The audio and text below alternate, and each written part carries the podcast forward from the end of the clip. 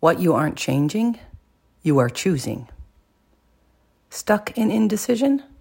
That is a decision. You can work your way through, but it takes paying real attention. It takes real effort. Ask yourself Am I sticking it out or am I staying stuck?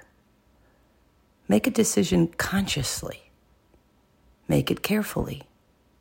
Make it with a focus on the solution, not on the problem.